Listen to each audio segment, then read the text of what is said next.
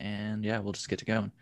So, Justine, did we talk about the fact that the USDA released their final rule for hemp, which was two years, uh, uh, two years after the crop was actually federally legalized, as reported by MarijuanaMoment.net? Did we share that headline? We didn't. I don't think. We don't. You don't think so? You know who we need to talk to about that? I think so. IHGA. Yeah, IHGA. So we're joined with Chris and Rachel from the Illinois Hemp Growers Association. Welcome back to the show, guys.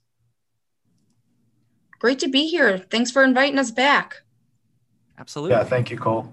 Yeah, before we get too far into uh, the topic that I just brought up or anything else, um, tell us where we can find the Illinois hemp. Tell us about the Illinois Hemp Growers Association first of all, because you you guys came on during the early days, so you know some of our new listeners may not be uh, familiar. So tell us about yourselves.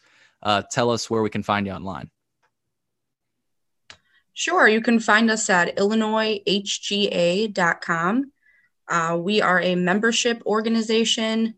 Um, we're we're grassroots um, focused uh, you know, on on what's best for the Illinois hemp industry, um, network connections, uh, helping our members, and you know, just like anyone basically in the state who's interested in hemp and you know how to get involved, where can I find resources? Um, yeah, we're here to just help and uh, be a resource to anyone who's looking for them.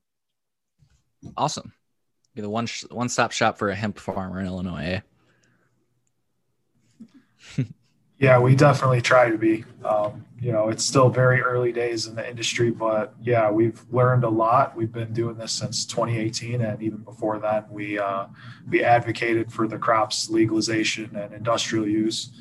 Um, and we're just we're really happy to be able to help people in Illinois learn more and, and do more with uh, with cannabis.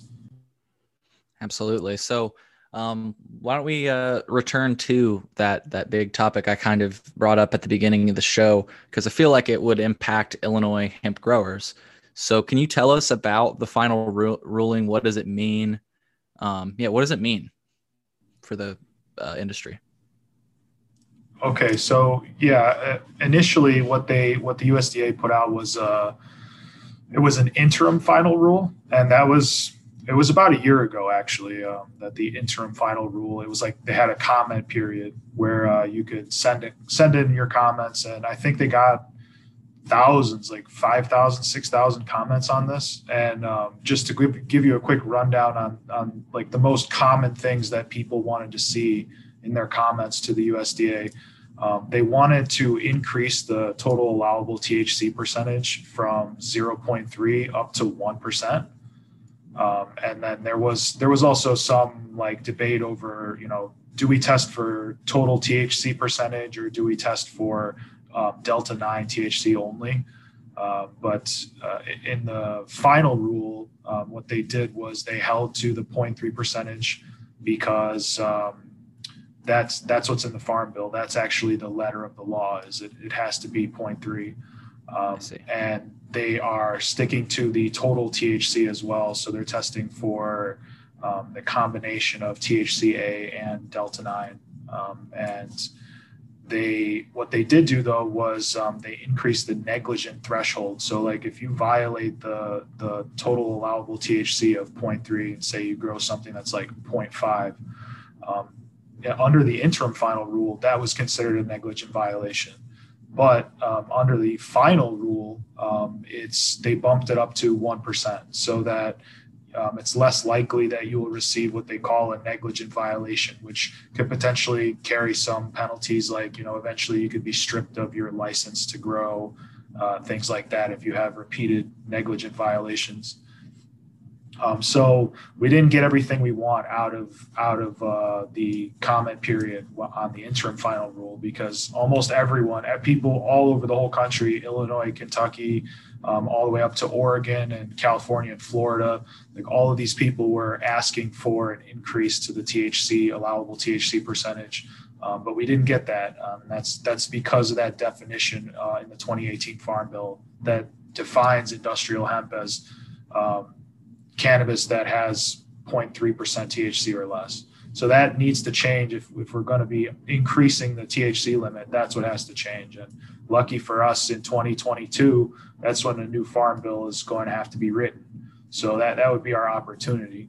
Um, and it seems that right now, I mean, just overall high level on this whole USDA hemp rule thing, before I get into any more details, um, it seems like that's kind of what they're doing here is they're just they're kicking the can down the road until we can get a new farm bill on the books. Um, I think everybody realizes that three is crazy. Even the person who came up with that 0.3 percentage uh, basically says that it was arbitrary and um, it's bet one percent would probably be a be a better dividing line. Um, so you know we're we're still very hopeful that we'll have a good resolution to this rather than having all the hemp growing uh, in the foreseeable future have to adhere to this 0.3 percent uh, limit. So I know that was a mouthful just on the first topic, but I think that's that's probably the most important one. Uh, yeah. Moving on, moving on from there, there's a lot more uh, sort of uh, quality of life and and um, like mechanical type issues that um, are going to affect hemp growers on a daily basis or at least on a, a seasonal basis. Um, the next big one that uh, everybody was concerned with in the interim final rule, and um, it, it made it to the final rule, um, was the DEA laboratory certification. So um, basically, what they're saying is DEA labs or every laboratory that does cannabinoid analysis has to be registered with the DEA to be able to handle controlled substances. Even though you know their intent is to be testing legal agricultural substances known as industrial hemp, but because of the possibility that these products can test or these uh, you know these agricultural commodities can test higher than 0.3, well now all of a sudden you're holding a controlled substance technically it's not like it's you know it's it's in any way dangerous but uh, dea wants to be involved with that. Usda wants dea to be involved with that because of the way the laws are laid out in the books right now. Um, and, and by the law if you do everything exactly by the book you're technically correct which is the best kind of correct. Um, but uh, um, so yeah it, it, they basically what they did in the final rule was they extended uh, they extended the deadline so that uh, the DEA won't have to become involved in the, in the coming growing season for 2021. But um, between uh, or during the 2022 season, uh, they, they're still required. All labs are still required to be um, registered with the DEA if they're going to be testing cannabinoids, which is going to make it more difficult for hemp farmers because they're not going to be able to get their testing done in a timely fashion. It, it takes longer to find a DEA certified lab. Uh, not all of them are, and, and, all you need is the right equipment.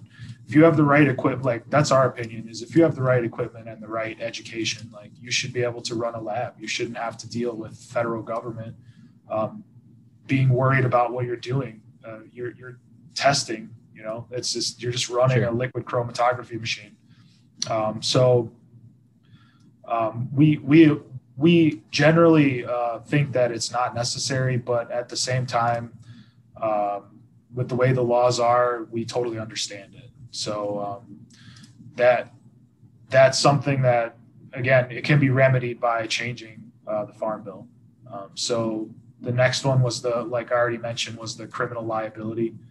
Um, it's it's not it's it's negligent threshold is what it's called in the final rule, um, and they they increased it to one percent. So that actually um, they did listen to the comments that were you know the overwhelming majority of comments that were uh, related to this, and you know 0.5 percent is an overly strict and arbitrary threshold for potential negligent violations. Um, and then the the other thing they changed was the sampling protocol. So um, the issue with the original issue was that sampling from the top third of the plant does not accurately represent the actual cannabinoid content of the entire plant. So uh, they did a couple of things when they changed the um, the final rule. Right? They they went from uh, uh, sampling just the top third of the plant to sampling the entire plant instead of just the basically just the the top colas or the inflorescence. Um, because of this, many more compliant tests will be possible with this sampling scheme. But overall CBD percentage will also go down on the test. But the market will adjust to that because everybody will understand, okay, it's a new sampling method. So now things that were t- testing out at 15% T8 or 15% CBD are now testing at 10. But um, overall, uh, everyone is passing more and more tests. And once the flower is separated from the stalk and the rest of the plant, the, the CBD is still there. Um, so uh, the most interesting thing about the way they're changing the sampling method, though, um, is there's they they wrote in flexibility for states and tribes to eliminate compliance testing in certain circumstances. So if you're, for example, using certified seed or you have a history of compliance, um, then you may not necessarily have to ever test your crop for compliance. Um, and you'll you'll be able to just harvest based on the type of seed that you have because the, they know that those genetics are good. Um, so that that again is it's you're they're opening they weren't able to change that point three, but they're trying to open as many windows and doors as possible to um, get farmers to be able to uh, pass this this overly strict compliance limit. The other thing they did that was a big um, change is the timing of the sample collection. So not only are they changing the sampling method, but they're changing the, the timing of the sampling collection. So they're going from 15 days uh, to 30 days so that you can collect a sample 30 days prior to harvesting and it'll still uh, be considered a valid compliance test. So you can go out and take a sample of a, of a cannabis plant that's four weeks into flowering and test it and it'll be compliant and then you can grow it for four more weeks, um, and whatever that ends up being, um, that um, you can take it to essentially full mature maturity and not have to worry about it because you have your compliant test from week four. Now your flowers in week eight, but your your test is compliant, your product's compliant. Um, so that along with the new sampling method, it's like you're guaranteed. If you if you sample 30 days prior to harvest and you do a whole plant sample, you're it, there's no way that you're not going to pass unless you're just growing straight THC crop.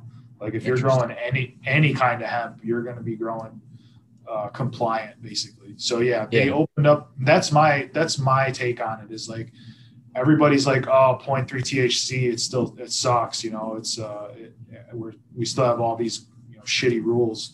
And basically, it's like you just got to look, read into it because they, like I said, they open so many windows and doors here um, that you, you should be able to easily pass compliance testing now.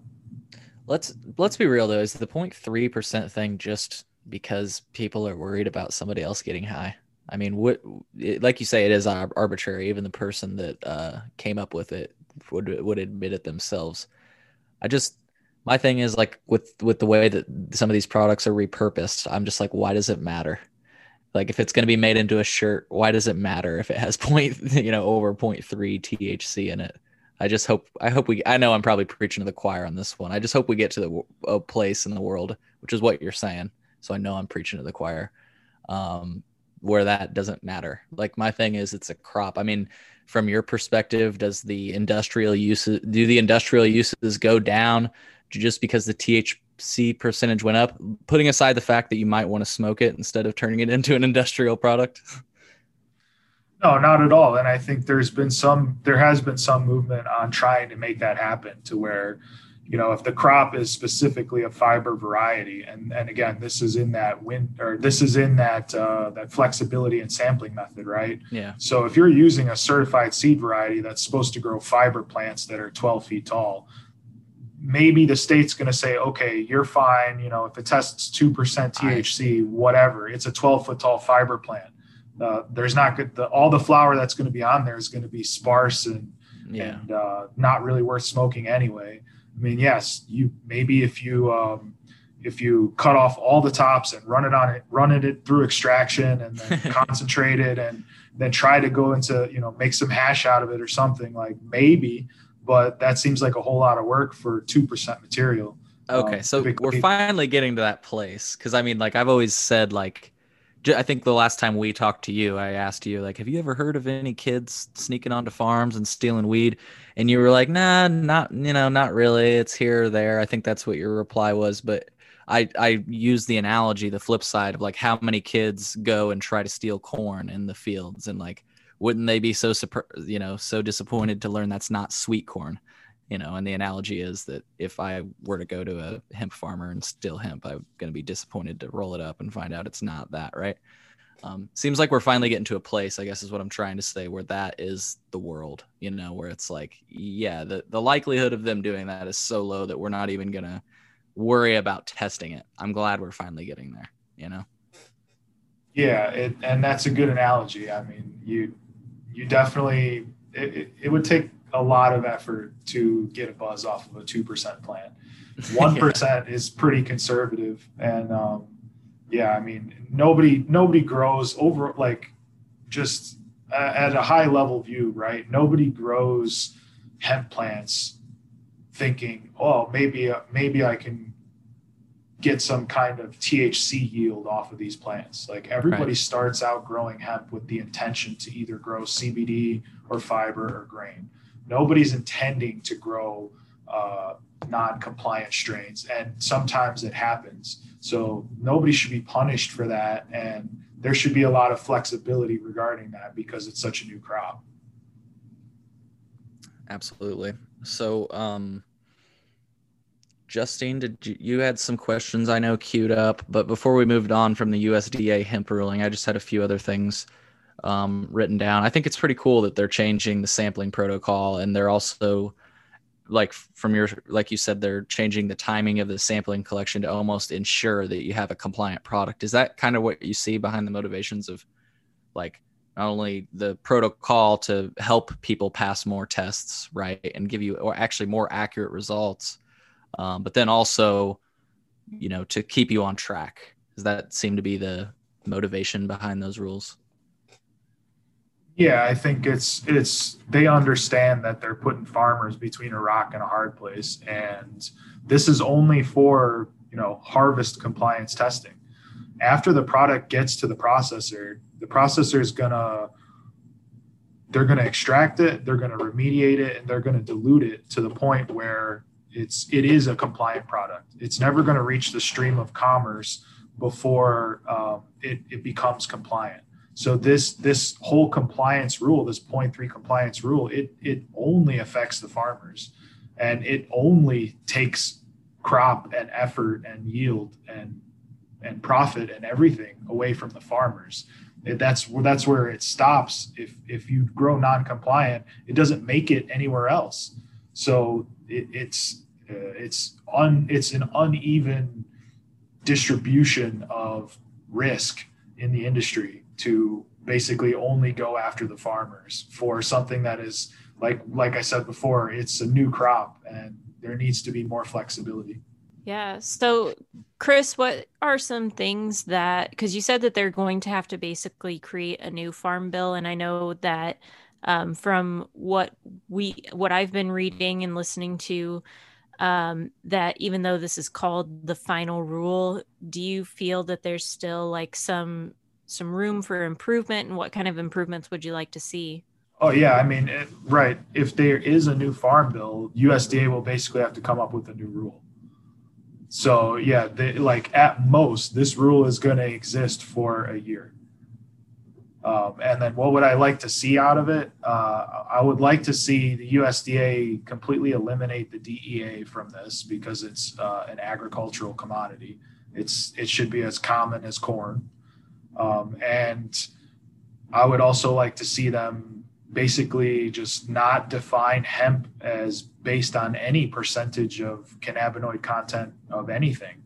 Um, the, the technology and the processes are out there to um, extract and blend cannabinoids in any ratios from any number of cannabis plants that we want. Um, I think the legislation and the regulation is so far behind where the industry is. Like everybody in the industry knows you can you can do whatever you want nowadays with whatever blend of cannabinoids you have you want plus whatever terpenes and you can make anything taste like anything and have any effect you want so it's it's crazy to be locked in on targeting farmers for growing hemp plants that may be 0.5 thc when everybody knows you can you can completely you can go tea free. Tea free distillate is a thing. Everybody knows it's a thing. So it's just it's it's to me it's contradictory or it's just like I said it's just so far behind where we are right now. Yeah. Um, that that would be the the main two things I would want to see out of uh, a new USDA rule. I think that's pretty fair to ask for. Um, with that, though, do you feel that there needs to be more of a division between like the CBD based hemp farming that's going to be more for like CBD smokables and topicals and that kind of thing versus the more um, like grain? What's I'm he trying said, to he said fiber and grain. fiber and grain. Yeah. Do you see that? Do you think that there needs to be more of a division there as far as in the government's eyes? Yeah, and there already is somewhat like uh, the products, right? The end result of hemp seed coming from like a grain crop that's that's not subject to like compliance testing or THC. Like they're not worried about how much THC makes it into the hemp seed oil, even though there may be trace amounts of it in there. Okay. Um, they're not they're not worried about how much THC is in your bale of hemp fiber, um, but uh, yeah, the, uh, you know, there. I think what what the what a lot of the growers are concerned about is having that. Um, I, I, what you would call it is setbacks, basically. Like you have you have people who are really interested in growing fiber and grain as a row crop, but this also uh, ends up affecting the CBD growers because of the pollen that gets released. So that I think would be where the government can step in and potentially say like, okay, if you're going to do this, you need to notify people at least to say, hey, I'm growing fiber here, and you may not want to be growing outdoor CBD, um, you know, within a mile of me, or you may want to set up wind breaks. If you have wind breaks set up, you know, just consider that you are at risk for having your crops seeded. And I think the only way a program like that gets developed enough in a comprehensive enough way is with, you know, government backing. There needs to be uh, some extra subsidization of a program like that um, to really make it work. Yeah. Well, from what we read, um, you know, there's hope that some of this change will uh, come under uh, what seems to be a cannabis uh, friendly administration at the federal level. So um, let's hope that that they meet that mold that, that's been set, you know, and uh, deliver some promising and, and good change, you know, for both the cannabis industry, but but also the hemp industry, you know. So. Yeah, I, I agree with you. They're they're more cannabis friendly than the uh, the previous administration. That's for sure. Um, Yeah. And you know, uh, At least they're not talking about, uh, you know, IQ drops behind closed doors of people that use cannabis, right? I don't know if you ever saw that, but that's, yeah. um, yeah. So Yeah, we, won't, we, won't, like we don't have the- to go there. Well, the previous the previous Secretary of Health and Human Services was quoted as saying, "There's no such thing as medical marijuana." Which, oh yeah, we had a clip of him, I think, on the podcast one time. Uh, he's a lovely, lovely individual. right. Um, but it, uh, but you know, like I said, I agree they're more friendly towards cannabis than the previous administration, but basically they are they're still they're still interested in in perpetuating uh, like overly burdensome regulation on the industry. Like they Yeah. want to turn it into a cash cow. They want to tax everyone on everything, um, and you know regulation should be strictly for the po- purpose of promoting public safety. Uh, anything else perpetuates illegal markets, and it won't it won't put an end to the social problems co- that are caused by prohibition. So the like basically that's all they're doing is it's a, it's uh, it's almost an extension of the war on drugs, even though it's it's got a different name and a different face. Now it's okay. Now if you want to grow, you need to buy an expensive license. You need to follow all these regulations. You need to make sure that your product tests as clean as a pharmaceutical grade chemical. You need to you need to make sure that all your products are FDA approved, et cetera, et cetera. It's like, um, you know, I don't I don't know any farmers that are uh, subject to that level of strict regulation uh, when they grow corn or soybeans or Right. else. Yeah, exactly. I I just, it's crazy. They treat you like you're growing cocaine, and it's just like it's it's if at worst, it's like 0.3 percent THC. You know, so and like you say, and a lot of the fiber, you're not gonna get that. You know, you're not gonna get high off of that. Right. So so the the More Act, from which is like the big the big uh, led cannabis legalization legislation that's being pushed. All it does, it continues to maintain that uh, you know THC THC is uh, is a is a substance that you know is is needs to be highly regulated, uh, even though you know all of us know that that's not the case, um, and it continues to to treat it as though um, it needs to be constantly um, uh, just uh, I guess the best word for it is uh, monitored or just just uh, yeah. like they it, they really they need to be more hands off when it comes to the cannabis industry across the entire industry. I mean, literally part of the Cole memorandum, which I always like to bring up since my name's Cole, um, is that, and it was a federal ruling from the Obama administration that basically just, it was the first time the feds took like a hands off approach to cannabis uh, businesses, um, with the exception that, and one of the one of the qualifying exceptions was that yeah, you had to have a seed to sale system. So that's where all this, all of that really came from. And like you say, it's still there. We need to track it. We need to know where it is. We can't, you know, got to regulate it like it's a gun. they regulate it more than guns, I'd argue. You know, they, yeah. or at least they're trying to. But again, we don't have to go there. so um, Justine, I've I've got a few other questions for you guys, but Justine had come up with a few questions, so I'm gonna let her take the reins. Um, unless we have anything else on the USDA final ruling. No, no, not really. My questions are mostly, um, you know, I put it out there to my coworkers that we were going to be in contact with the IHGA and ask them if you could ask a hemp farmer anything what would you like to ask? So we got um, i got a pretty good response to that. Um, some of the questions are a little bit more i would say easier a little more basic and then some of them are a lot more in depth um, so we'll start with some of the kind of easier ones one of those being what approximately how long does it take for hemp to go from seed to harvest is that kind of the same as a traditional cannabis plant about 12 weeks or does yeah, it really uh, depend on uh, if it's CBD fiber or grain? Does that change it at all? You know? Yeah, it definitely does. Um, so yeah, depending on what type of hemp you're growing, I mean, if it's like a regular, uh, if you're growing for flower, you're going to want it to go all the way to what you call biological maturity, which on on a flower on a plant for flower would be eight to twelve weeks of flowering. Um, so it's it's normally like yeah 12 weeks is like an accelerated timeline for the life cycle of a plant like i think most plants are not ready to harvest until at least eight weeks into flowering. And a lot of people misjudge like when flowering actually starts. Like they'll see they'll some people like especially in indoor grows they'll switch it over to um, they'll switch their light cycle from 18 6 to 12 12 and then they'll say that's the first day of flowering but typically like it takes it could take a week or maybe even more for the plant to switch over into flowering. So a lot of people are like a week earlier on their estimate for flowering.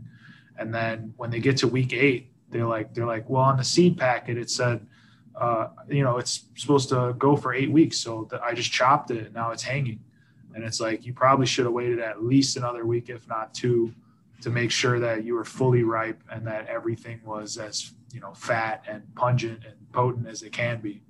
Yeah, that, for sure. We we ran into that with indoor grow um, last time we did an indoor grow, but uh, with the and it's the same story for um, outdoor grown CBD. I mean, you really don't have control over the light cycle, but what we've noticed in in the field is that every plant benefits from going a little longer in the field and a little bit longer. Like you push every plant all the way until uh, like mid october and you can plant it in like early may. And you just you you plant it out in early may or even late april and you can push it all the way until october.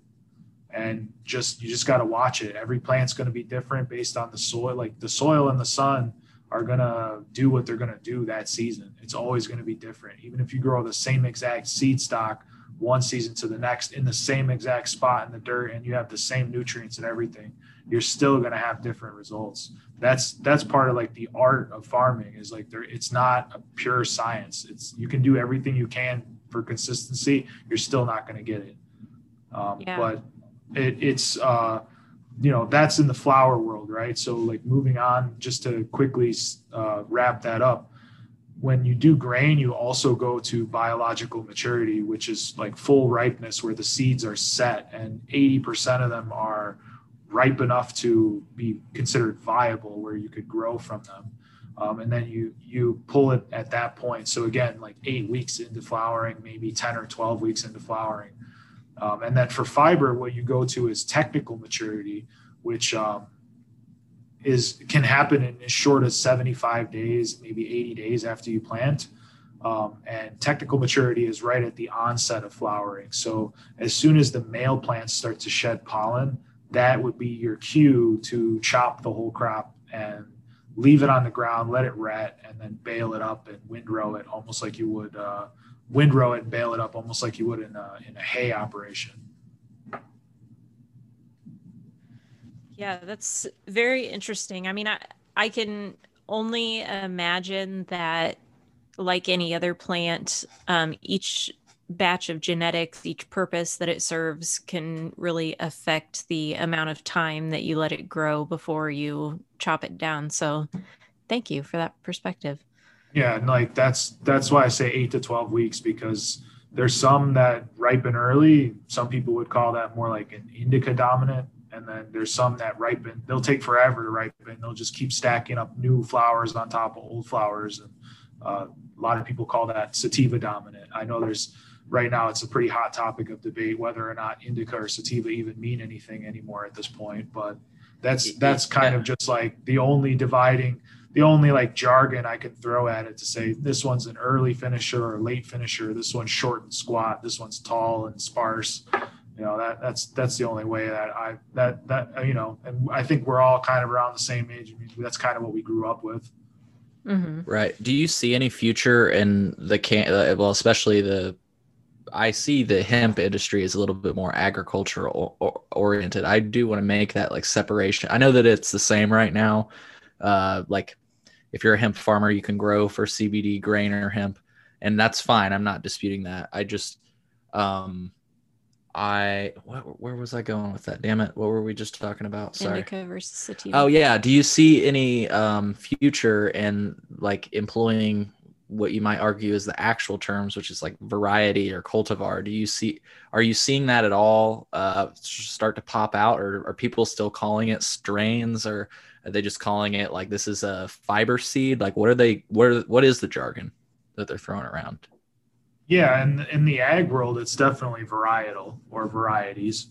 Um, yeah, they uh, they'll say this is a fiber variety that you know is specific or is like a, that is especially cold hardy or tolerant of wet soils. You know, they're definitely moving towards that uh, almost like nice. seed catalog jargon. Yeah. Yeah cool. I, that's just uh, something that I always rant about on this show that I think is wrong with the, the consumption side of the industry, which is that, like, yeah, like you're saying, people t- tend to break it up into like a three pronged approach sativa, indica, or hybrid. And it's obviously more nuanced than that. So I just wanted to ask um, from your guys' perspective, since like you say, that's kind of varietals, varieties that that those are words farmers throw around, you know, and they're looking at getting different crops and stuff. So I wondered if it extended to the hemp side of their job. So yeah. Um, so another question that we had was um, do you see an effective difference in hemp derived CBD versus CBD from flowering plants?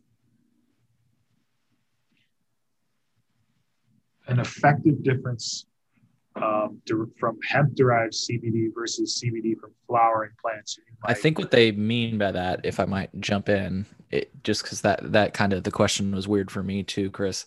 Um, what I think they mean by that is, do you see a difference in the effectiveness of CBD for a uh, for CBD that's grown in a compliant plant, like you know, purely legal CBD at the federal level, or, or, like, do you see any difference in some of the CBD you can find at like a dispensary? I think is that. Would you say that's the question? I would think so. Yeah, and like as far as the effects go, and Yeah.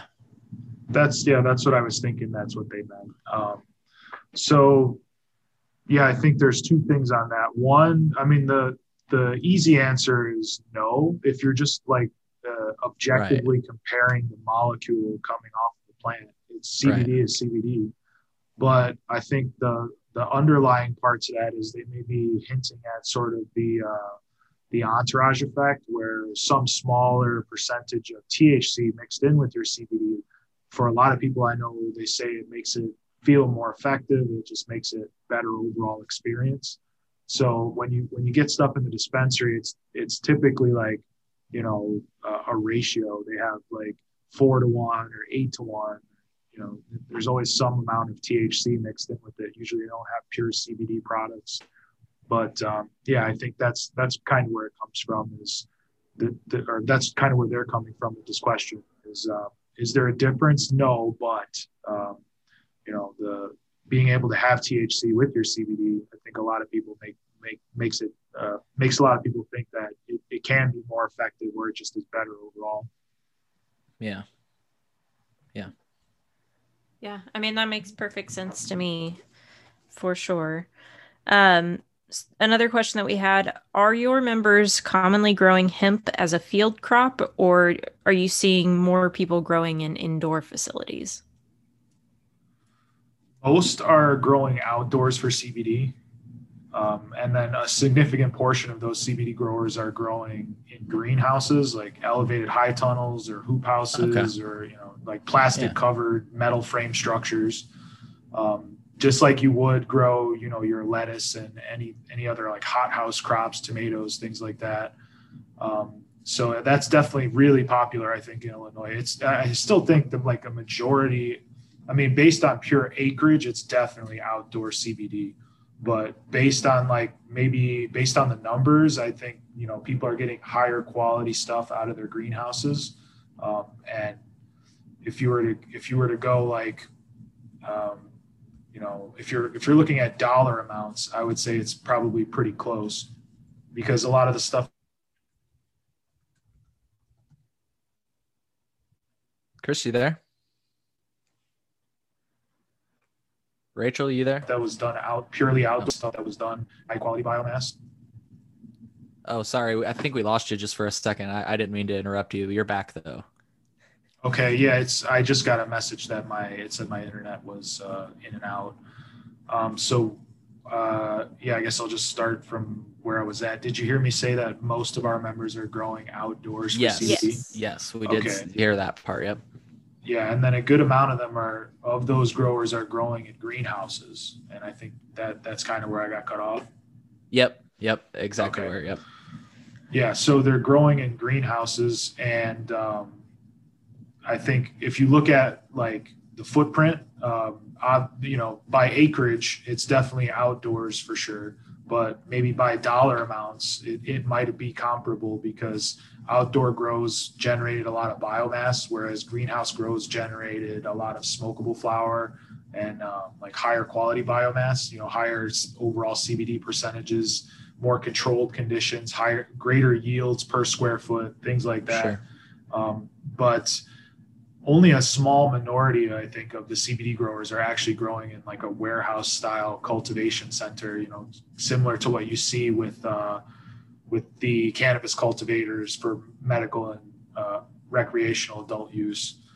Um, and then I would say a very small minority of our members have been experimenting with uh, hemp as a row crop uh, for fiber and grain. Definitely some of them, but uh, you know, in, in overall in terms of overall percentage, it's it's pretty low. It's less than ten percent. Man, that's. I want to. I'll. I want to get back to that uh, in the future. I've got a question kind of aligned with like it's kind of on the on the lines of like why don't we see more fiber? But we'll we'll hold that question. I want to continue going with the questions you have. Okay. Um, have your members been able to get access to enough processing capacity c- to consistently process their harvests? Yeah, um, you know, this question comes up a lot, and it's it's an issue that I think a lot of states and just in general, everyone who grows hemp has dealt with is like, where are all the processors? What even is a processor? What you know, what are my options? Um, but the issue that we've identified is that there usually is enough access to processing capacity. Um, the the trouble is it's that the growers typically don't like the deal that they're being given by the processor. Uh, oftentimes, it's fairly high price per pound to uh, what they would call a toll process um, or they would do what they call a split process, which uh, often is a 60 40 split with the grower getting 40%. Um, so a lot of times when the growers get to the end of the season and complete harvesting, they're low on resources and they end up taking a deal or having the choice of taking a deal where either they pay thousands of dollars up front before they can sell anything or uh, give away more than half of their work for the season in order to be able to see any money from it. And it, it's a pretty tough choice. And a lot of people, instead of making that choice right away, they kind of just sit on it and hope that a better opportunity comes by. And um, there's plenty of farmers that have product left over from 2019 that are still looking to sell. Um, yeah. And 2020 already is in the books, and they, either they grew or they grew less in 2020 than they did in 2019, or they didn't grow at all because they're still looking to market what they already had. Right. Yeah. They don't want to sink themselves deeper into it. Yeah, I can't imagine, you know, doing pretty well a year's worth of work and turning over all of your product and being told that you can only get 40% of the profits off it. Like that's like I did 100% of the fucking work. Yeah. no, what? you know, so that's just another one of those like uneven distribution of risk, right? It's just, it's yeah. exact same as the compliance testing. It's all on the farmer. And it's, that's why, you know, the IHGA exists. We want people to know this. We want to help the farmers and we don't we don't take any money from them other than uh, a very minimal membership fee for the year, which is twenty five bucks.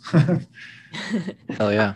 Shout out to Illinois Hemp Growers Association doing yeah. the good thing. No highway robbery there. Hell yeah! Excellent. Well, this next question I really liked because it also kind of taught me a little bit more about the United States, which is awesome.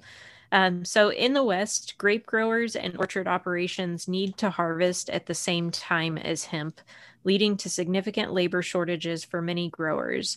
What crops or industries are hemp growers competing for planting and harvesting work um, in Illinois? Hmm, that is a good question. There's a bunch of them actually. Um, in Illinois in September and October, um, which is, you know, that's when you be harvesting hemp for CBD at least, and hemp for grain. Um, you're typically harvesting apples, Asian pears, beans, broccoli, cabbage, greens, herbs, pumpkins, squash, sweet potatoes, tomatoes, and watermelons. In other words, like farmers market crops. Right. Um, so it's so, um, for the most part, that means that any labor that might typically be involved with harvesting work for local produce growers, for example, CSA producers or farmers market sellers, could potentially be lured away from their usual place of employment to a hemp farm. Um, however, you know what we found is that most of our members employ friends and family to help them with the labor on their hemp farm rather than hiring like itinerant agricultural workers. But um, this you know, it's I'm glad you brought this up because it gets into the bigger picture, uh, the, the, lack of availability of skilled workers for the agricultural industry. Um, there are some of the hardest working and most underpaid people on the planet working in agriculture right now. And uh, that's part of why we support hemp is because we believe it can create more demand and better pay for skilled agricultural workers and to improve their working conditions as well. Um, I think working on a hemp farm can be fun. Uh, and I, you know, from what we've seen, we've we've had a lot of fun on them so far. Um, we're always happy to visit anyone who's got a farm or who is growing hemp. You know, that's one of our favorite things to do is come out and just hang out with them on their farm and talk to them. Hell yeah! I mean, it's got to be hard to have a bad day when you farm hemp.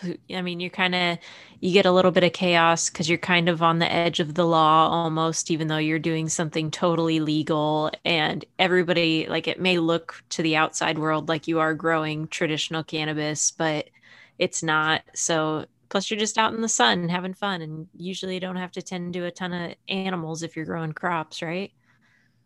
Yeah, I'm so jealous of Chris, uh, Chris and Rachel. I'm so jealous of your summers because you guys just post pictures like out in the fields. Sometimes when I'm sitting in the office and I'm like, damn, I'd kill to be out in the middle of a field right now, you know, especially of hemp. For sure. Yeah, it's it's really nice. Like ninety percent of the time, ten percent of the time it sucks. it's either too hot or there's too many bugs or uh, there's a hell of a lot of work to do and there's no more sunlight left or you know there's stuff like that always comes up. But yeah, the the life of a farmer is, I mean, farming is the ultimate job. It's you have to know everything about everything to be successful. So yeah, well, and it's a big gamble. I mean, it's you know you t- you're talking about those people that are still sitting on pro- product and part of the thought process is like well i don't know if i want to put more seeds into the ground if i can't even get rid of this you know and so some yeah it's a farming is tough and i mean getting into it is is even tougher that's the thing i think that's why everybody's jumping at the bit right now because I feel like it, it's nearly impossible. Like if I wanted to realistically get into the farming game, I don't think that's what farmers say. They're not like, I'm going to get into the farming game. But if I'm trying to get, you know, become a farmer, it's just not real realistic right now. But now is a better time than ever to become a, a hemp farmer because it's pretty pretty achievable in this state. You know, so um, at least license wise, right? It's not. Am I correct, Chris? It's not very prohibitive to get a hemp license in the state of Illinois, and by that I mean cost prohibitive. Like, what is it what does it cost for a license? No, anyone who's got four hundred and has not been arrested for a, a drug-related felony in the past ten years can get themselves a hemp license and grow as long as they have access to suitable space to, to grow it. Woo! That's awesome. That's America, right I, I hear the farm calling our name, Cole. Yeah, I hear, I hear it. I smell it too. Yeah. and this actually um, leads really well into the next question that we had. Um, so, what are kind of your demographics of the hemp growers in your um, association? Are there many that are longtime farm operators that are just trying hemp out now as something new? Or are you seeing primarily new farmers coming into the market specifically to grow hemp? Um, we definitely had some a lot of interest from traditional row croppers. A lot of them um, they think that they can just go out there with their tractor and their combine and plant out hemp. Initially, that's what they think they can they can do and to to get into the industry. But then you know. Um, basically explain to them if you want to use that type of equipment you're either going to be growing for fiber and grain and then the whole you know the whole cbd thing isn't really in the picture anymore and they, they either lose interest or they become really interested in potentially trying out fiber or grain. And we definitely had some row croppers doing fiber. Um, but you, are right, though, like um, as far as demographics, um, I would say that most most of the growers are not new to farm operations, but the number of hemp growers new to farming is definitely above average compared to other crops and it, I think it's cool that hemp draws in people to farming. And I think yeah. uh, we had, we had a really good friend that was like his favorite joke for a while. It was, uh, you know, uh, cannabis is not a gateway to uh, it's not a gateway drug. It's a gateway to farming. Hell yeah! Have you seen Randy Marsh on fucking South Park? All of a sudden, yeah. all of a sudden, this dude's wearing a Carhartt, stained pants, and boots. I mean, he's a fucking full fledged farmer. yeah, look at him. Look at him go. Yeah, I got a, I got a, I got a sticker that says "Tegridy Weed" on my medicine cabinet. I love it. I love it. Yeah, and I mean, like to that point too. I've never, um, you know, eaten edamame and drank soy milk and been like, by God, I gotta grow this shit. I love soybeans so much, but you know, when it comes to hemp and seeing how much of a difference it could make in the world, and then pairing it with just an overall love for cannabis that makes it something that you could actually plan for your future, like something that you could realistically want to do someday. Absolutely. Yeah. Yeah. Um, so another question, how receptive have local ag extension offices been to hemp growers? And are your members able to access any of those resources that traditional farmers can benefit from? God damn, Justine, you got some good questions. The so for context, the person who submitted these questions, um, he actually helped write the compliance law for the state of Oregon. Okay. So, so he's just really interested. He's super interested. Okay. Shout out like, to Will. Thank you for questions. these awesome questions. Yeah. yeah, it's a it's a very good and very targeted question, and it's it's um, I think it's very like prescient to the moment right now. Actually, um, absolutely. You know, Illinois Illinois Extension has been putting their best foot forward to do everything they can to support hemp growers. Um, there's a guy named Philip Alberti who's been hard at work organizing events and putting together uh, what they're calling the Midwestern Hemp Database. Um, it, it's a resource for providing research back, research backed regional insight into agronomic performance and cannabinoid development of industrial hemp varieties in the Midwest. So they started this at the beginning of this season and they collected as much data as possible. Basically, what they did was they got farmers to sign up to provide as all the uh, all the metrics they were looking for throughout the season, and in return, they got um, discounts on cannabinoid profiling. So they were able to partner with a laboratory um, and get farmers in to get super cheap compliance tests and collect all this data, you know, to benefit everyone. And um, if you're interested in checking it out, it's live now and it's on the Illinois Extension website. You all you have to do is just Google Illinois Extension Midwestern Hemp Database, and it'll come right up. Um, nice. And the other thing, though, I mean, the other side of that coin, it's like, yeah, it's cool. They've got this, they've got this new database, and they've done a lot. But Illinois Extension is suffering from a lack of funding from the state. Um, and they're also pretty hesitant to offer up like specific agronomic guidance to farmers um, because there's not a lot of information out there and the lack of research uh, has been pretty bad over the past few decades. So they, you know they want to provide modern and reliable information and they're working with a lot of constraints. So they admit uh, some farmers out there we've heard complaints like oh the extension isn't very helpful. It's like well there's you know there's a lot to that and it, it but from from some perspectives you know it can be a little bit frustrating yeah. Yeah, I would imagine that that could be very frustrating indeed.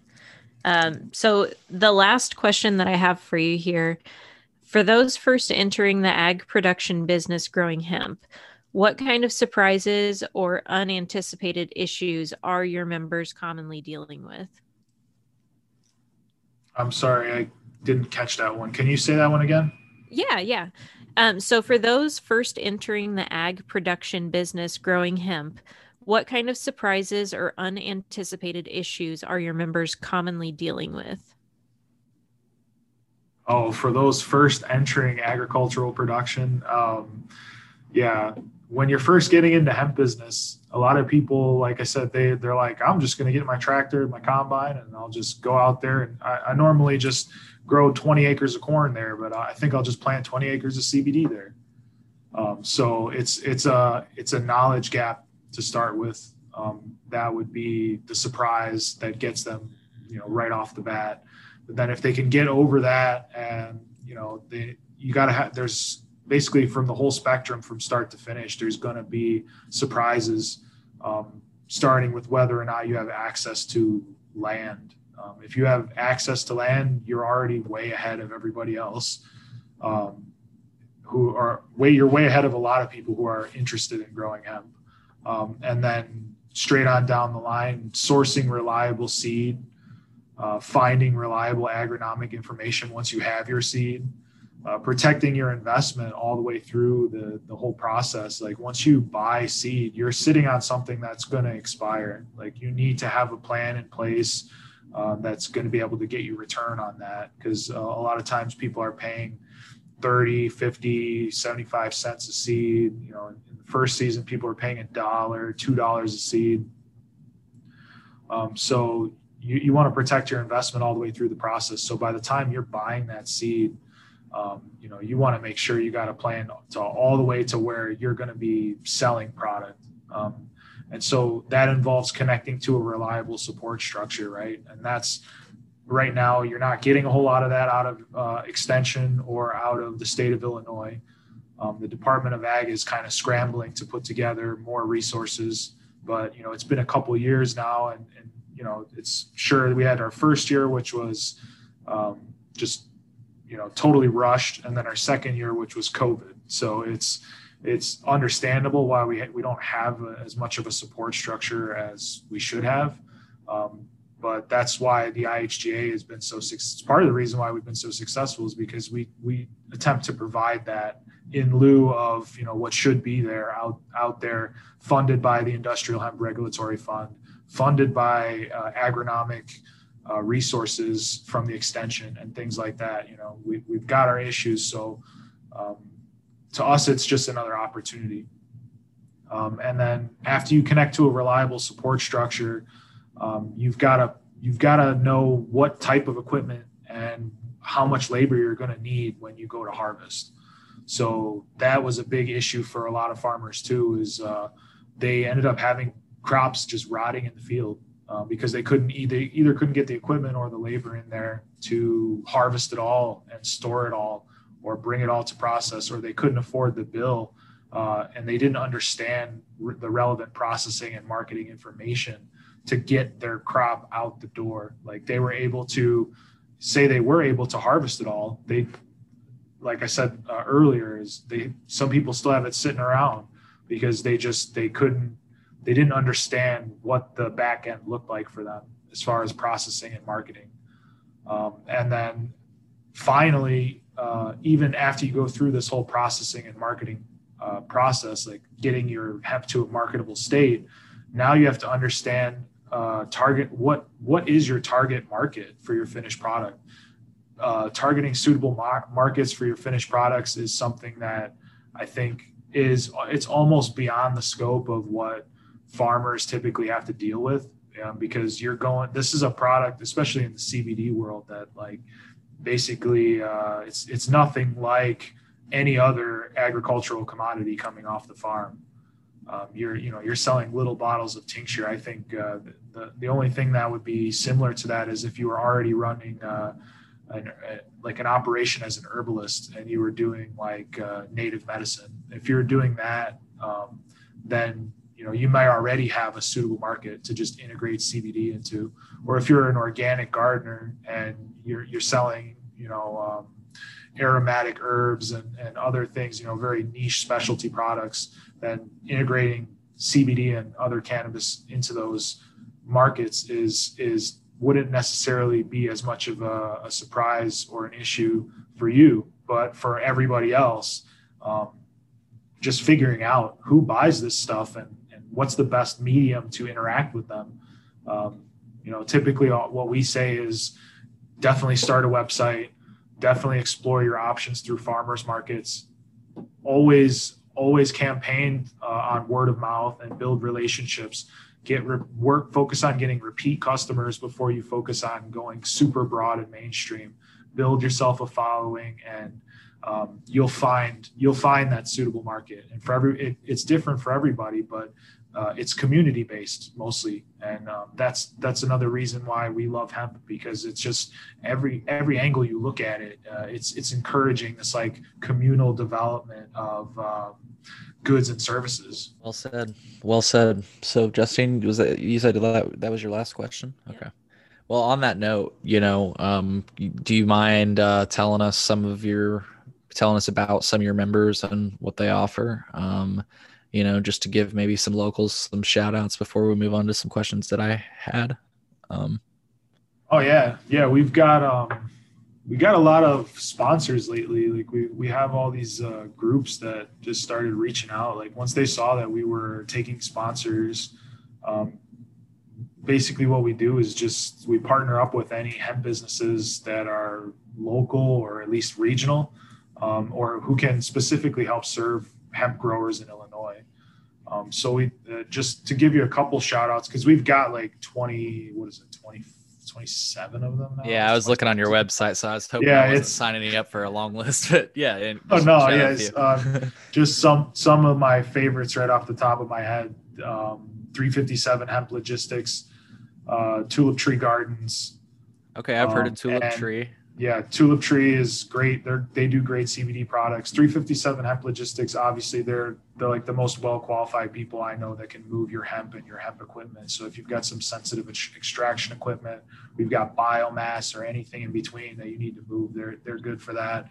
Um, the Midwest Hemp Council out of Indiana, they they're a great unifying force and source of information for uh, hemp farmers as well. You know, we're a member of the Midwest Hemp Council. Um, there's Terra Terraplenish is also a local Illinois business that's uh, OMRI listed soil regenerating microbes for organic growers. Um, Global Smart Commodity Group, they're this um, fantastic uh, economic force that is uh, just being developed now. That they're basically like uh, taking the first steps to bringing hemp to to basically be on the same status as corn. You know, on the board of trade um, and to develop a, a, commodity market for hemp, to standardize pricing, and to um, I don't know, it's it. Uh, you'll have to talk to them about it. You know, look Sure. them up and talk to them about it. And they're going to be featured ne- uh, coming up soon in the uh, Illinois.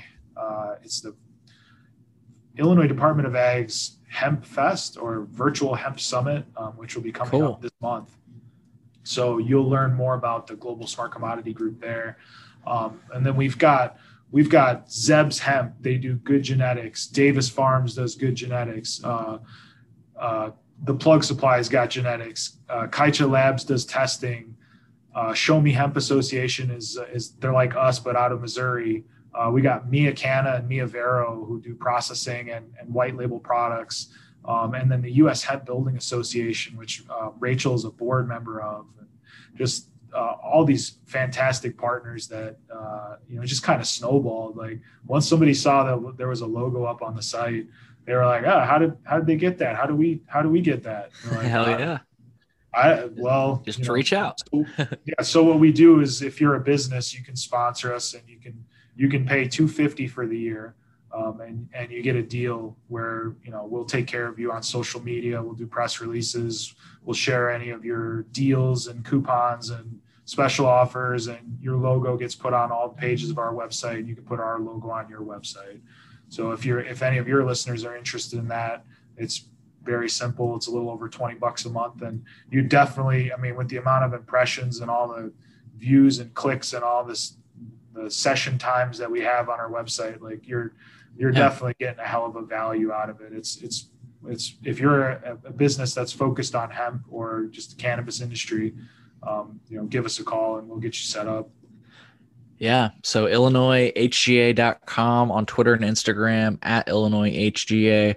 Um, just wanted to say that since we were talking about that. Um, so yeah, I've got a few other questions for you. And you know, it's been a while. So we had originally booked had you guys booked in December, and I can't remember if it was us or I don't know. The, I think we had you booked two times and we canceled on you, and then we or we rescheduled, right? And then you had to reschedule. So this is, I think, the third time we've tried to have this show. But on when I thought we were going to have this show, I had tagged you guys in this in this uh, clip from one of my favorite podcasts that I listened to, and it's it's subject we had talked about before. So I just want to play the clip really quick um, and just kind of get your take uh, we'll just return briefly to the subject of sustainability and ultimately fiber hemp. I think so. Let's play the clip. You, you guys are reminding me of the people that wanted to legalize weed. Remember that? Legalize weed, man. It's a source for paper. You can make jackets and you can make solar panels out of it, man. Now it's legal. What are they doing? They're just trying to figure out ways to get you more fucked up. Here's a way to be high, but you can actually hold a baby with this strand. This strand right here, you're just gonna stare at the wall for fucking three days. It's like, where's the paper? Huh? Where are my green hemp fucking crocs? So, on that note, um, the idea, what he's really trying to voice is that, like, it seems like we haven't seen a uh, an abundance or like a real like put. I I mean, I don't know. Maybe it's a, my my perspective and his perspective is anecdotal, but what I'm was even picking up earlier is that you said it's kind of tough to get people to maybe get into the fiber side of hemp, and I've heard a few different perspectives on it. Um, but I just wanted to hear uh, your perspective, like what what is it? What seems to be the hesitation to get into the fiber, or is there hesitation? Did I read that wrong to get into like the fiber side of hemp? Oh, there definitely is some hesitation, and I think that is mostly, uh, you know, and that could be contributing to this um, processing capacity sort of uh, issue that's been out there for a while. And, and, when it comes to fiber, processing capacity is essentially nil. Um, mm-hmm. But just to just to quickly retort that audio clip, um, where's the where's the paper? Go to tinyepaper.com. That's where the paper is. That's where the hemp good shit. Is. Good shit. We love you, to hear. If you want to buy some hemp paper, tinyepaper.com. Right there. Go buy some. Good so shit. it's it's here. It's coming. And um, hey, actually, I want to say too, just to retort that clip as well, because one thing I bitched about, I think when I originally played that clip, in regards to the cannabis industry, was I was like, why is there so much fucking plastic? You know, why aren't we using hemp for this packaging? Well, it turns out there is a company that's kind of leading that initiative. And that's actually one of the perspectives I had got. His company's called Not Plastic. I'm going to, I'm working on bringing him onto the show. Um, he's been on some clubhouse hangouts and everything, but he was explaining that they are working into making, you know, basically, you know, bio, bio, biodegradable plastics or bioplastics um, I'm not for certain that they're making hemp, but that's the impression that I was getting that they were using hemp. But one of the other impressions I got is that the hesitation, or um, it's not even really the hesitation, it's like there's actually barriers in place that are kind of like preventing people, as I understand it. Like, correct me if I'm wrong, from people like really getting into the abundance. Like that's why you don't see like Coca Cola with a uh, a hemp bottle, or you know, you're just not seeing it like really mainstream yet. And the the the barrier that they were saying, and this is where you can correct me if I'm wrong, because I know I'm rambling, uh, is they were saying that like production costs or so, something in regard to production. That's why you're not seeing like a real embrace. Like we're definitely, you know, I'm not going to say I'm not seeing hemp shoes and hemp clothing and more hemp than I've ever seen before. I'm not, not going to say that I'm not seeing it, but you know, I was just hoping that around this time when it's legal everywhere, you'd see just hemp everything, right? You know, um, and it just seems like we're not. So, like, is there a barrier to entry? I guess is my question. yeah, I think uh, what for, you're getting at is like it's the economy of scale argument, right? It's like uh, for every for all right, everyone always says like hemp has 25,000 uses, but like 24,000 of those uses are competing with other uh, current products like um, right. If you're trying to make bioplastics, like when you make bioplastics, like you're typically talking about PLA based plastic. If you're talking biodegradable, and like you can make PLA from starch, right? It can be it can be taken from um, other plants besides hemp. And right now, like agricultural waste products like corn stalks and things like that are right. cheaper to buy. And if if all you're looking for is a source of cellulose, um, then you know that hemp isn't exactly the cheapest one. But, sure, uh, sure. Basically, it's like uh, it, it's going to take a ramping period um, to to build up from basically growing fiber for experimental or research purposes up to where it's it's being used in a lot more um, products like we have to take advantage of its of the mechanical properties that it has that are superior um, and that it has clear advantages in certain categories. That that's what gets you to start that economy of scale. At which right. point, you know, the more we grow, the cheaper it becomes. But the cheaper it becomes, the greater its potential uses become. So now it does compete with um, as a cheap source of cellulose, as a, as a cheap source of other like um, bio biochemical feedstocks. Um, so that's that's what I would say is we're we're just not there yet. You know, it's it's an exponential curve, but we're at the very low end of it right now. Thank you for pointing that out because that's a really good perspective to know that like you know like yes hemp could be used to be made as like could be used as a bio sorry you know what i'm trying to say you could be used to make a bioplastic but there are plenty of things that could be used to make be made into a bioplastic that are cheaper you know than hemp, right? So, um, but that's you know it's interesting because that's always like a cons- like you say that is a conspiracy or like a thing that's always been around uh, the hemp and cannabis industry. It's like the fact, and that a lot of people have argued that's why it's been illegal for as long as it has, is because it has competed, like we talked about last time, um, with a lot of industries. You know, hemp could be a biofuel, hemp could be, um, you guys talked about um, uh, used to build buildings and stuff like infrastructure. I'm scrambling for the term right now that you guys used. Oh, yeah. Uh, building materials, yeah. Building materials. There you go. Yeah. Um, I mean, Henry Ford, I think, made the first. Is this a myth, uh, internet myth? Did I just see a meme? But didn't Henry Ford uh, make the first like car out of a hemp body? You know, and it was really lightweight, but also very strong because of how fibrous it is. Is that true? Let's Google it. Um, but so I'll, I'll, Google that while we're going, unless you know that that's true. Um, it's uh, it's uh, it's under debate, right? It's like some people I've heard some people say, "Oh, it was uh, it was actually plastic made from soybeans, those body ah, panels," and it's I just see. like, uh, you know, I, I I think you know, just like it, it's that same like old argument, right? Like anything you can make out of a hydrocarbon, you can make out of carbohydrate. Yeah, yeah so it's like yeah but how much did it cost you to get there?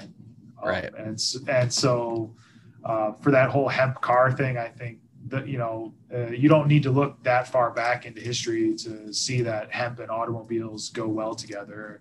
Um, manufacturers like bmw and mercedes-benz use um, hemp in their composite uh, like plastic or co- composite resin panels that they put in their vehicles um, they, they'll put it in uh, and also use it as um, sound deadening material. Um, it can even be used in, as uh, like in, in, the friction lining industry, but they auto manufacturers put hemp composite panels panels in their vehicles because uh, it's it's the lightest, strongest composite panel that they can get. Um, it, they don't you know they don't do it because it's a sustainable crop. They do it because this is what I was talking about earlier. It has it has superior mechanical properties in this application. Um, it's the lightest and strongest material, and, and lightweighting in the in the automobile industry is a big deal. So that that's why they use it. They don't care that it's it's good for the environment. They just want it because it's the best. Right. So we need to find more uses for hemp like that, and then just go gangbusters on it. Just t- educate people about it, get people to want to grow for that specific purpose, and then get businesses to get started uh, producing, uh, you know, panels and and other uh, other products that really help hemp fiber shine. Hell yeah. I want to get back to that topic, but really quick, I wanted you guys to plug. Did you have an upcoming blog post that you wanted to promote? Is that correct, or did I misunderstand that? Uh, it's not out yet. We don't have to plug it.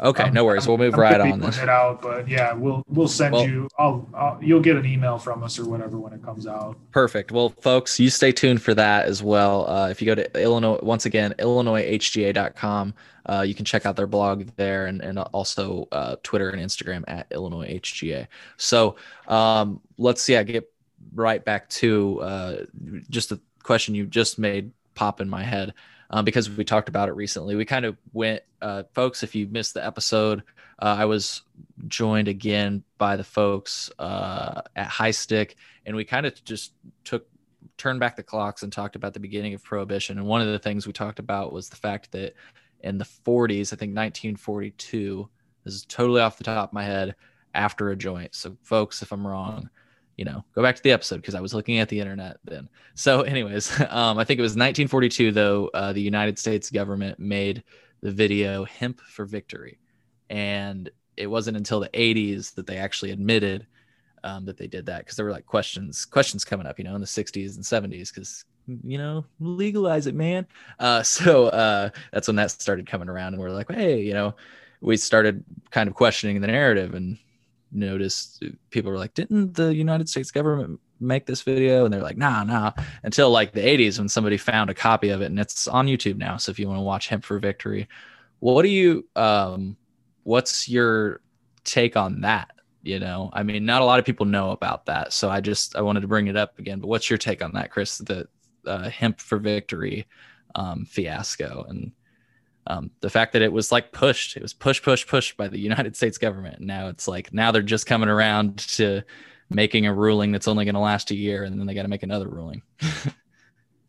Yeah, um, I my take on all of that is like the U.S. government has a, a pretty shameful history when it comes to cannabis, just in general. um, yeah.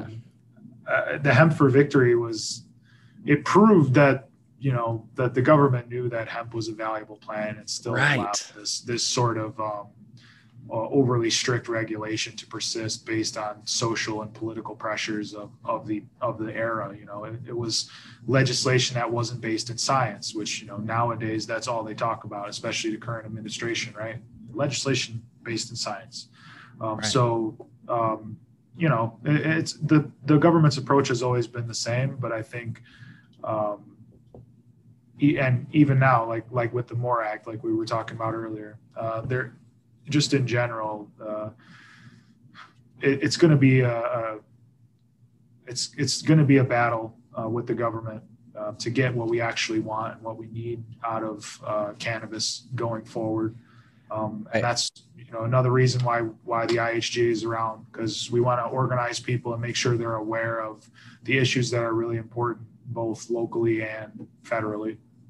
Right. Yeah, and that's another thing we talked about that you know the MORE Act may not really even still see the light of day and what we're actually thinking may come i guess i'm saying we what i've seen people say uh, specifically marijuanamoment.net i think it was Kyle Jaeger our great friend that we always uh you know quote his reportings but uh he was saying that uh, Schumer is trying to come up with like a mixture of the States Act, which had a, you know bipartisan uh, support.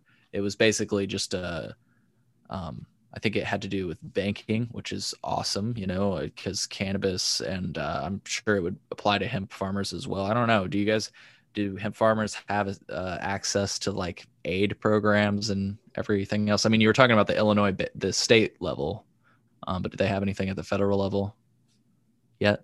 Um, there's some, some yes and some no. Um, okay. And I think that banks have been friendlier this year than they were last year. I mean, they, yeah, they have that's a guidance um, for like how they should be treating farmers, but also they just view it as incredibly risky. So, how is banking in the CBD industry? Um, I've only got another question. I've only got uh, another question for you, but that just kind of brought that up. How is banking? Because I know banking in the cannabis industry is kind of fucked, you know. So, how is it in the CBD industry? it's it's like I said, it's better this year than it was last year. I think a lot yeah. of there's still a lot of policy out there that just doesn't distinguish between the two, and uh, we've had federal guidance. Yeah, we've had federal guidance on um, on you know basically telling banks that this is an agricultural commodity and right. you need to open up to all hemp growers for all reasons uh, any hemp, any business that deals with hemp should be treated as any other regular business, and it should be of no concern to you that they're dealing with um, hemp. But right. uh, yeah, some banks just refuse to take the risk, and I think people still have issues not only with banking but also then with censorship on social media. Right? I think that's that's been a big uh, uh a big deal that a lot of especially like first uh, not ancillary businesses, but firsthand hemp businesses, those that handle and process hemp. Um, If they're posting content on social media, they, they have a tendency to get deprioritized or even taken down or banned. For, Shadow banned, yeah. Yeah, yeah. So, um, you know, banking in the CBD industry is is going forward should be le- much less of a hassle than in previous years, but um, you know, it's always something to look out for, and it's it's something you gotta ideally you don't go in just like you don't go into farming being a first time farmer and getting into hemp. Um, you don't go into banking being a first time business owner and, and, and being a hemp business. Yeah. Um so this is something we had talked about last time. Um i didn't know if anything had changed and if you know or if you had anything i guess to share um, and if not, it's totally okay. Um, but you know, we had read, I think at the time, I don't even remember what it was. And, and if you don't either, again, we don't even have to get into it, but I just found it exciting. We were talking about the fact that Illinois, the Illinois cannabis industry, so adult use and medical, um, I guess cultivation centers could purchase CBD off of like the legal off of the legal CBD market and may, and I was I think at the time I had asked you like is that why I'm seeing a you know an abundance of three to ones now? And um, I think one thing you had kind of commented that you wished if I'm recalling correctly that you wished would have happened is like um, a requirement that it has to be an Illinois based um, you know farm and I guess that doesn't really exist in the rule. Uh, but I guess my question is have you seen any Illinois based farms um, kind of participate in the legalized Illinois cannabis industry in the way that I was hoping they would. I have not. Um, if anybody out there listening has, please let me know. Um, we will, we will gladly promote you, or uh, you know, uh, we'd love to hear the story because yeah. uh, I just think under the current scheme, it's just not going to happen. They're yeah. If anything, you're going to see them buy some cheap ass CBD right. from another state. Right. You know, Just buy bulk oil from whoever's selling it for the cheapest, which in, in our case, probably in Illinois, isn't you know isn't anybody around us unless they're trying to sell it at a loss. Well, we're in oh. Illinois. We've got some good farmers. You know, we grow quality crops. That's why you don't see that crap around here. So, well, I think, sorry, I was just trying to be funny. In, no, in that rule, I mean, we've recently made contact with the Department of Ag, and we actually hosted uh, David Lakeman and Joe Kinsler at our last members meeting, and um, you know, they're the two, basically the two hemp representatives right now from the Department of Ag that you you you need to reach out to if you have any questions, um, and they uh, they told us that they they renewed the policy and I think they just they just re-released it actually. And David Lakeman's the guy who signed on to it this time. He he kind of took over for uh, Jeff Cox, who was uh, he was the chief of uh, medicinal plants for the right. Department of Ag. Um, but so David came over from I think Massachusetts, and um, he's he's so far he's doing a great job, and he's he's he's made sure that he's trying to maintain as much consistency across the um, the, the rule set and the regulations um, as possible for everyone in Illinois. And you know, their goal is to promote hemp and make it, um, you know, the number three crop in the state. Basically, like they they want to see it become uh, every bit as much of a viable uh, farm crop as corn and soy. Well, and uh, on that, oh, sorry, go ahead. No, go ahead. You go ahead. I was just gonna say, you know, with it with regard to it as being as common as corn and soy. Re- I wanted to bounce back to a brilliant thing you described in the last episode. The fact that it really goes hand in hand with corn and soy. It is a rotation crop. It, it can, I'm I'm going to butcher the rest of this, uh, but it's it can reinvigorate the soil. You know, it can, um, it can make things good for you. See, that's where I fall off the wagon. Uh, yeah. you, you, you had described it the last time. I don't mean to put you on the spot, but that's just something really cool that I thought you described. It really does go. I mean, this is a crop that Illinois farmers should be utilizing, is what I'm trying to say. So yeah, I think uh, yeah, what you mean by that is it it uh, it improves the overall health of the soil with uh, microbial activity, right? It, it adds yes. it adds um, unique microbes to the soil that you wouldn't get otherwise. It helps like disrupt and interrupt the cycle of like certain soil-borne pests. It all it can also suppress you know weeds and um, uh, attract beneficial pollinators. All these things, um, and it just it helps give the soil a break if you're especially if you're doing growing for fiber and you end up um, leaving some out in the field. I mean, it's going to add organic matter. It's going to pull up things that other crops don't necessarily pull up. Depending on the type of your soil it's going to aerate the soil. It's going to you know there's a lot of things that it's going to help with that um, i think a stu- i just read a study that came out that said you know farmers are cost costed billions a year extra um, in fertilizer use and uh, soil preparation uh, because the soil is so depleted that um, they're, they're just trying to make up for what's not there um, and hemp can help reverse that entire you know um, like depleting process. Um, it's not going to completely eliminate it uh, if if you continue to push the soil to produce uh, you know greater and greater yields with chemical yeah. inputs. But as part of a uh, organic transitional process, uh, as a rotational process, um, and especially in, integrated with um, what do you call it? Uh, rotational grazing. If you if you integrate it with uh, livestock, um, you, you'll improve. You'll greatly improve the health of your soil, and over time, you'll greatly improve your yields and cut down your inputs. Um, and you, you know the research is is out on that. Like you can find all the research that proves you know over time. Um, once you start doing these uh, holistic and integrated farming practices or permacultural practices, as some people call them, uh, you're, you're going to end up with lower effort, higher yield, higher quality food, um, and a better a better environment on your farm. Less less machinery being used, less uh, less chemicals being sprayed, um, and just yeah, you know, a better habitat for your crops, your critters, and then all the wild wild critters and pollinators that are going to be coming by because you're you're turning a factory farm into a scene from Snow White. well, yeah, that's exactly what I was trying to say. Um, and you know, I would have said that, but I just wanted to give you the opportunity. No, I'm joking. I couldn't have said that. You're, yeah, that's that was very well said. That was very well said. So thank you for re, re, uh, recapping that because um, that's important. I think for people to know.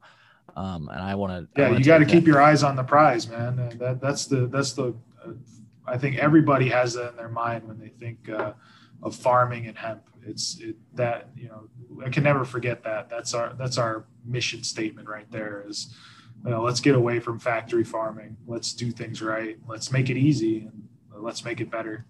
Yeah, hell yeah, it's it's amazing. I mean, like you just to wrap back around to what I think you said at the beginning of or towards the beginning of this uh, conversation, um, where you said it.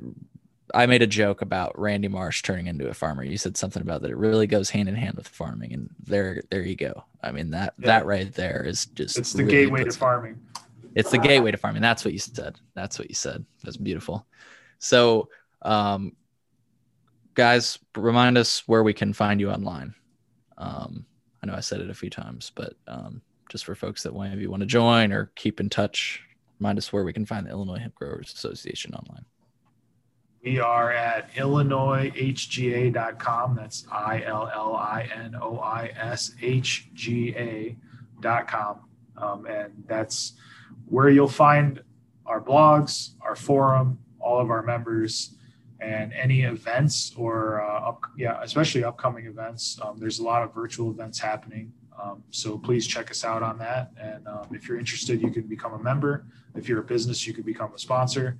Um, and we have tons of free content on our website. Um, you know, seed catalogs and um, research papers and just slideshows and all kinds of fun stuff, maps. Um, so yeah, just check it out. Hell yeah, hell yeah. yeah, definitely check it out. and it, you know, if you guys are thinking of buying CBD products or anything that you might think has hemp related to it, check out illinoishga.com because they've you know they've got their members and sponsors listed and most of them um, are local. I noticed you know some of them are like you said uh, you know missouri or whatever but that's still local enough you know help throw a dollar their way. So um, just wanted to plug that you know before you go to like one of these national distributors like check out the illinois uh, check out some of the partners that Illinois HGA ha- Illinois HGA has. Sorry, I'm really high. I can, I'm having trouble talking. So, um, we try to you know toe the line of professionalism and also getting just blasted. You know, it's just right on that line of can we keep a good conversation going? And I think we did today. I think it was well, very. That's what that's what editing's for. Yep, that's right. That's right. You know, but I will say I don't I don't do much editing. You know, we kind of keep it all in there. You know, just to show you, you know we give them the raw look at uh, who we are. We're just we're just people. You know, I, we try yeah, to tell people I, all the time that we're not you know perfect. So we want to really show that.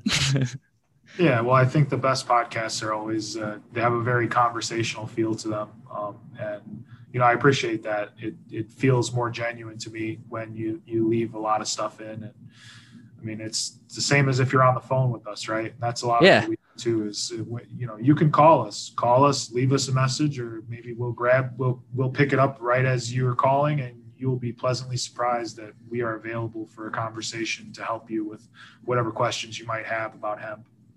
Yeah, that's that's awesome, especially for what you do. You know, you, you're there for a lot of people, so that's that's that's great. So thank you for joining us today.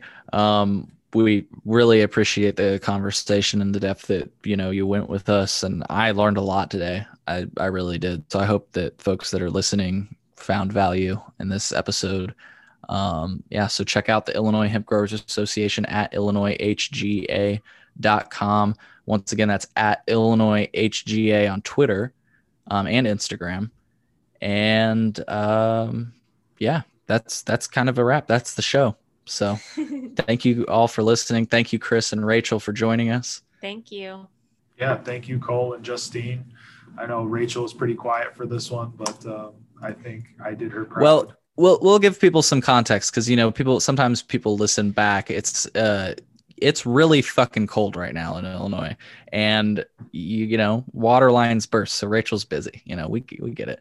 So yeah, I'm actually. Uh, I just finished getting dressed. I got to get outside and get the birds put away. yeah, you know, she's farming life. So we get it, Rachel. Thank you though for you know tuning in nonetheless, and uh, we're gonna stay in touch because we love the relationship, uh, the professional relationship we have with you both. So yeah, it's always tons of fun being on the podcast with you and Justine. And you know, anytime you uh, you feel like getting a hemp education, you know who to call. hell yeah. Well, it's been a pleasure, Chris, Rachel. You guys take care. You Thanks, too. All right, thank you. Thanks.